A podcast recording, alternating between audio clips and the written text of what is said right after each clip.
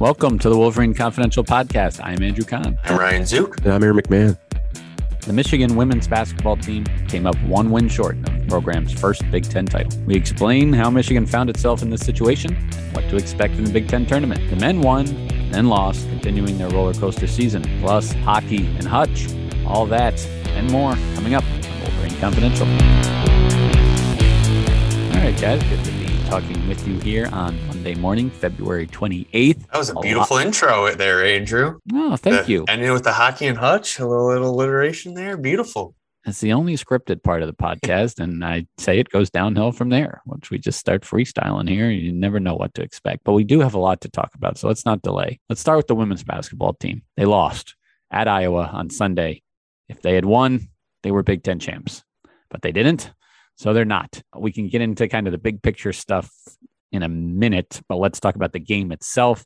Uh, Ryan, I only got a chance to watch the second half because I was covering the men's game. Uh, you saw it all. I guess what happened? Uh, they had no defense against Caitlin Clark, who could be the national player of the year, let alone the Big Ten player of the year. I know, I know you said this before the first meeting. He's like, you got to watch her. She's something else. And she got off to a slow start in that first game and ended up scoring 46 points. And then kind of similar here again on on on Sunday. I mean, a little bit of a slow first quarter, and then uh, she just went numb in the second quarter. Scored 13 points as Iowa outscored the Wolverines 33 to 14 in that second quarter, and kind of was in control ever since. And yeah, she was dominant. Eight of 11 from deep, 38 points, nine assists, and yeah, I mean Michigan scored 80 points, but uh, they, they just Iowa has so many weapons offensively, and, even though the Hawkeyes got into foul trouble early, they just Michigan just did, struggled defending. I mean, they're the number one defense in, in the Big Ten, but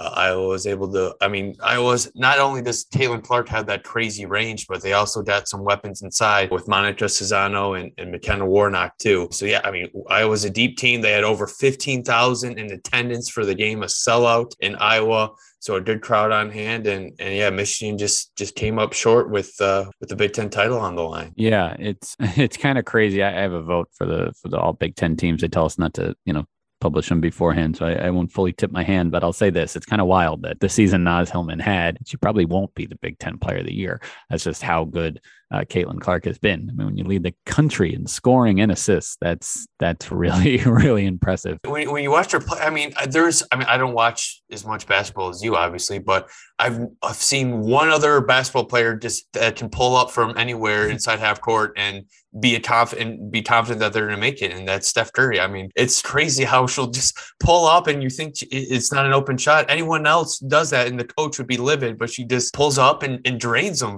off balance or from from the logo. It's just in, insane to watch someone be able to to do that with confidence. So yeah, I mean, a, a very impressive player, and it'll be interesting to see if these two teams meet again. What Michigan can try and do to slow her down because yeah that's 46 and 38 points in the two meetings that they faced each other this year. Um, the good news for michigan is Leigha Brown did come back. Uh, how did she look? Because I, I, thought it was it was important that she come back. It kind of seemed a little strange to me as i wrote about kind of before the game after that senior night. And watching her go through warm-ups watching her literally jumping around on the sideline and then she you know doesn't suit up. Yeah to see her back before the the postseason was a good sign yeah, I mean, she, she didn't start. She only played 14 minutes and, and was a little bit rusty. I mean, she was only one one of six from the from the floor, but she did get to the free throw line eight times and made seven of them. So yeah, I mean, I, assume by, by the time it's you get to the NCAA tournament, ho- hopefully she can be back up to, to full speed. But um, yeah, didn't get the start and play limited minutes. But I mean, after missing five games, it's going to take her a little bit to kind of get her footing back. It was good for for her to get back in, in the game and get some game action again. But uh, yeah, a little little bit rusty, but it, it, it's it's a big boost when when she's back in the lineup and if she can get back to full strength, that that's huge for for Michigan. So Iowa and Ohio State uh, share the Big Ten title, finishing 14 and four. They both played all 18 of the scheduled games. Ohio State gets the one seed by virtue of its head to head victory over Iowa in the regular season. Michigan and Maryland are next at 13 and 4. So just one win back in, in, in that column because neither of them got to play Illinois, you know, who finished last in the Big Ten, one one Big Ten win. Neither of them got to play them, and that's that's just infor- unfortunate. Obviously, I mean, I talked to you know an official at the Big Ten, basically the league tried its hardest in conjunction with the schools to try to reschedule as many of these games as possible. There just like wasn't enough time, and they didn't want to, you know, put too much strain on the on the players, and they and they didn't want to reschedule it like the last minute. So like they had to decide weeks ago, like which games they wanted to try to do. And you just didn't know which ones would affect this race. Obviously, if Michigan had just won one of those, you know, two games that they lost on the road, you know, a couple weeks ago, then they wouldn't be in this situation or, or even beat Iowa, of course, uh, on Sunday. But it is, it is unfortunate. Illinois in the end had four games that they missed and they didn't reschedule any of them. But like the last one against Michigan was February 3rd. Okay. That, that wasn't played. So then, okay, they regroup and let's see when we're going to fit this game in. And I look, Illinois played February 6th, the 9th, the 12th, the 14th, the 17th, the 20th, the 24th, the 27th. Like you're not seeing much gaps, many gaps there uh, to try to, to try to fill in any of these games. So it's just unfortunate. I mean, that's really all we can say, right? Is that the Big Ten plan for this scenario where they said if there's uneven number of games, it's by winning percentage, unless you know it's it's so so far off that you know even if they had lost those games they could have you know they would have been ahead but that wasn't the case here. So here we are. And the bottom line is Michigan really controlled their own destiny for the final stretch of the season. I mean, they, mm-hmm. they lost three of their final five games and two against unranked opponents. So yeah, like like you said, if you win one of those two games, then, then you're not in this situation.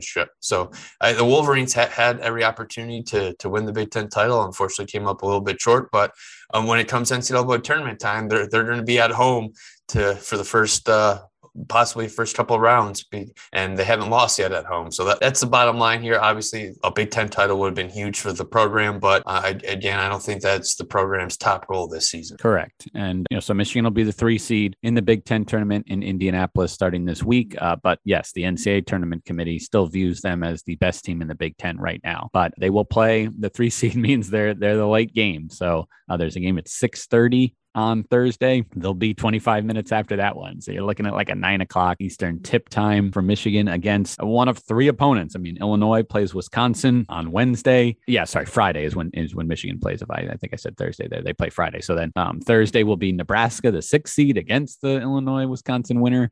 And then Michigan will play the winner of that on Friday with a chance to then move on to the semifinals against potentially two seed Iowa. So yeah, that's kind of the path. Michigan has never won a Big Ten regular season title. That that remains for another year at least. Program's never won a Big Ten tournament title either. And um, you know, I, I will be going through it a little more in depth for a story coming in these next couple days, but they typically don't even get very far. I mean, uh, maybe one win is like kind of been the standard for this program. So here's a chance to to change that as well, you know, and make it make a deep run in in Indianapolis, where Ohio State is the one seed, Iowa the two, Michigan the three, and Maryland the four. So stay tuned for more coverage of that event. The the men, they since we last talked, it's hard to keep track of all these games. There, it's a busy schedule here for for the men down the stretch, but you know they did beat Rutgers in a, in a key game on Wednesday, before their first game without Juwan Howard, and then fell to Illinois on Sunday, 93 85. Um, you know, got down 15 midway through the second half. Late charge, got it within two, but they can never quite get over the hump. And, uh, you know, a poor start is what doomed them. Alfonso Plummer, you know, 23 points, five made threes in the first half alone, finished only with 26, but Kofi Cockburn picked up the slack in the second half. 19 of his 27 points came in the final 20 minutes, and Michigan loses a high scoring game to Illinois.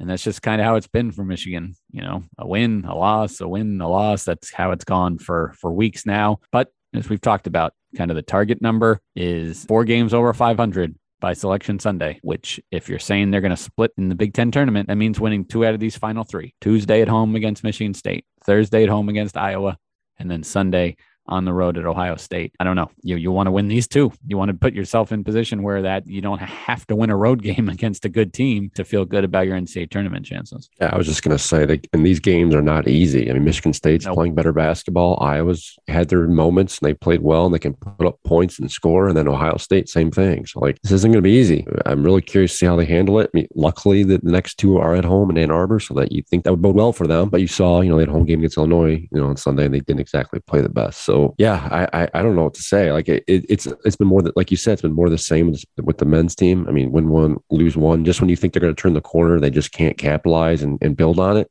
So, I mean, there's still time. There's still three games left. They can come out strong and, and win the next three. I think they're certainly in. But you're right. They, I think, absolutely have to win that, uh, win, you know, two of the next three. They're a classic bubble team, right? I mean, look around the country. This is this is what bubble teams are. They have some good wins. They have some. You know, Michigan, for the most part, has avoided bad losses. I mean, that home game against Minnesota in early December, you know, could potentially haunt them. But you know, a really tough schedule overall. I mean, according to KenPom, it's you know the sixth hardest in the country. You know, that's large part because of the Big Ten, but obviously, you know, the Big Ten schedule is is uh, you know unbalanced as far as who you play, and you know, Michigan didn't get necessarily a favorable draw there, but you know, it allows for more opportunities for big wins. And you know, they got the win at Indiana. They they beat Purdue at home. They won at Iowa. So you know they've they've beaten some NCAA tournament teams you know, they just need to kind of kind of finish the job here. And again, it's it'll be done without Juwan Howard. Hard to tell what effect that's had. Like it was just another, it was a distraction for the players, and it's been a it's been a whirlwind season, as DeVante' Jones said. But they, as far as like the basketball, I don't think like too much too much has changed. Um, you know, it is it is really hard to quantify what you know any one coach brings to the table as far as in game adjustments. But yeah, Michigan, you know, has a chance to certainly, you know, play itself into the tournament, not rely on a on a deep run in Indianapolis to to get there. So we shall see. You know, the the brackets that, you know, up many that updated after you know, Sunday still have Michigan in the field, but it's kind of one of those last teams in, maybe one of the last teams to not get a bye or potentially one of those last four in that would play in Dayton in the playing round. So firmly on the bubble, and that's just not going to change. It's going to swing back and forth with with every win and every loss. Uh, down the stretch here. Um, Hypothetically speaking, let's say they win one of the next three games, which is a possibility. Oh yeah. How, how, how much of a how many games do you think they have to win in Indy to get in? You think they have to win two or three? Get to the yeah. So that that would get them then to um you know sixteen and fourteen. So then I'd say they probably have to go.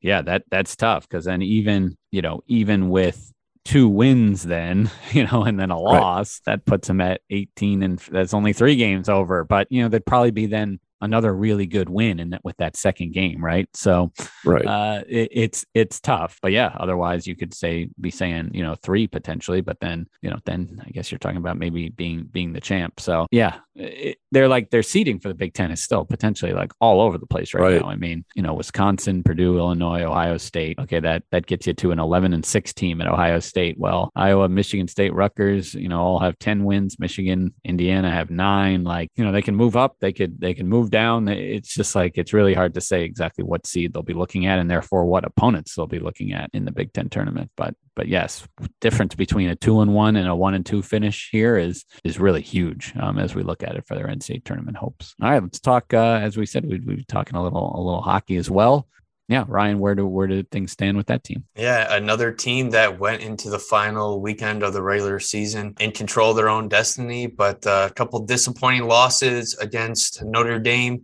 a team that played Michigan really tough th- this year. Wolverines lost four to one on Friday and, and, two to one on Saturday on a late controversial goal. That was the the storyline in, in the post game availability with head coach Mel Pearson and the players. Uh, they were not happy with with just over three minutes left. Notre Dame player comes off the bench, drives to the net. Puck still at, at the blue line with, uh, with, one of the Notre Dame defensemen, and uh, the Notre Dame player in front kind of bulldozes over a, a Michigan player, knocks him down. C- clearly, probably should have been an interference call there. It goes uncalled, and, and, before that Michigan player can get off off the ice, defenseman throws the puck on net, and, and, that Notre Dame player in front stores on a rebound to take the lead. So yeah, it's it. Caught, I mean, it, it didn't end up. Michigan needed it was two points ahead of Minnesota heading into the weekend, three points for a regular regulation win. So after they lost on Friday and Minnesota won in regulation, uh, Minnesota controlled their own destiny and they rolled I think eight nothing on Saturday too, so it wouldn't have and it wouldn't have mattered. But yeah, kind of disappointing for for Michigan, which has not won a, a, Big Ten title. If you remember, the Big Ten formed as a conference in hockey in 2014, so they were still searching for the first there. Come up a little bit short, still number two in the pairwise ranking, so the, um, they're still in a good position to get a number one seed in the NCAA tournament. But yeah, a little bit alarming here with they Michigan welcomed back all four of their Olympians, and before before they got back, uh, Michigan was averaging five over five goals a game during their five game or seven game win streak, and only to only score two against Notre Dame. A little, little bit concerning there, but I've said this before. I mean, teams that played a good sound system are very structured, don't give up many odd man rushes, can give Michigan a hard time and, and to kind of mitigate some of the Wolverines' skill, and that that happened this weekend. So, and Michigan, so Michigan does not get that first round bye in the Big Ten tournament. The number one seed does, so they'll face number seven seed uh, uh, Michigan State for a best of three series here this weekend at Yost Ice Arena. I expect Michigan. I mean, Michigan should should roll. I mean, the Spartans had been struggling. They lost like 15 something in a row before they won their final game of the year. Michigan just played them earlier this month, beat them by multiple goals. Both games were 4 0 against them during the regular season. But yeah, if Michigan wins and Notre Dame wins their series, they could uh, meet again in the semifinal. So that would be uh, another intriguing matchup to, for a chance to, to get to the Big Ten championship not a great weekend for Michigan athletics, it sounds like overall. But there was there was a bright spot, and it was Carol Hutchins, softball coach, legend, becomes the all-time winningest coach in NCAA softball history for the second time. Yeah. I mean, it's like kind of interesting. I tweeted about like, you know, huh, she wasn't already the the the record holder? Well, she was actually at one point. Yeah, no, I, I, it surprised me too because yeah, like she, she, I remember referring to my stories when I first started on this. Be that she was the the winningest coach in in NCAA softball history. But I think that that 2020 pandemic shortened season, I know mm-hmm. Michigan didn't play as many games as some of the teams down south, and uh, Arizona's Mike Candrea uh, had a couple uh, really strong seasons before he retired this year and, and reclaimed that that top spot. But yeah, I mean, uh, just an incredible career for for Hutch, and yeah, there'll be many more wins to come here this season, I'm sure. And and she did it at a at a tournament that is coached by two of her former players that were there in attendance, coaching their new respective teams. So pr- pretty awesome to see, and and definitely one of my favorites to, to, that I've ever had a covered in, in, in, any sport. I mean, she she calls it how it is. She's she's very upfront with with the media and, and demanding of her players, and, and that's something I actually absolutely love. She doesn't sugarcoat anything, doesn't beat around the bush, tells it how it is, and it's very refreshing these days when that isn't the case for with with many coaches. Absolutely, one thousand six hundred and seventy five wins, and yes, just a just an absolute Michigan legend. So yeah, we'll start to have you know even even more ramped up coverage of, of the softball and, and baseball programs. Um, you know, as we we get into the spring here. But yeah, we've got basketball. It's tournament time for the women. It's the you know home stretch here for the men. You know to try to make a postseason push. And obviously, uh, you know Ryan touched on on where the hockey team is at as well. We'll have NFL uh, draft combine coverage and the Wolverines that are going to be appearing in that. You know from from Aaron as well. So a lot a lot to read about on mlive.com slash wolverines and thank you for listening to this episode of the wolverine confidential podcast